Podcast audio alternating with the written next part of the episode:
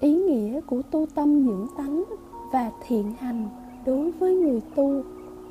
Bài thơ của chư vị dạy về việc tu hành từng viết rằng, có công thì gắng sức nên công.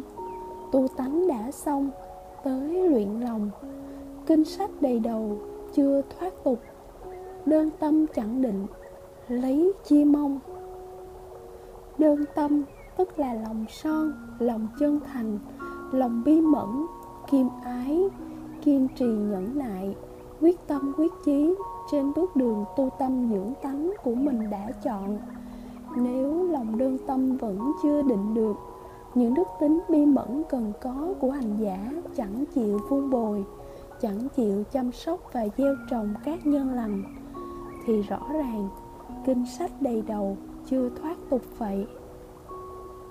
Có nhiều người xem kinh sách rất nhiều, tri tụng kinh chú rất nhiều, đến nỗi thuộc nằm lòng, có thể dẫn chứng bất kỳ câu chữ nào từ kinh sách gì, dòng thứ mấy, trang bao nhiêu.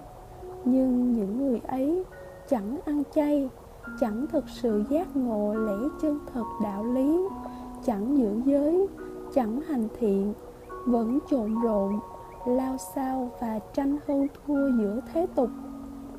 Họ xem kinh sách mật chú chân ngôn là một thứ phương tiện lợi khiến của họ để họ chặt chém với đời, để họ làm mức bình phong, làm những bậc thang đưa mình lên cao cho chúng sinh ngưỡng mộ, vô nghĩa lắm thay. Cho nên, nương theo lời dạy của các đấng thiên liêng, của chư phật hiểu sao cũng được, nhưng chính xác là hiểu để dưỡng mình, hiểu để bước đi, hiểu để thực hành, hiểu để sửa đổi, để thực sự tu tâm dưỡng tánh và thiện hành mới thực có ý nghĩa quan trọng.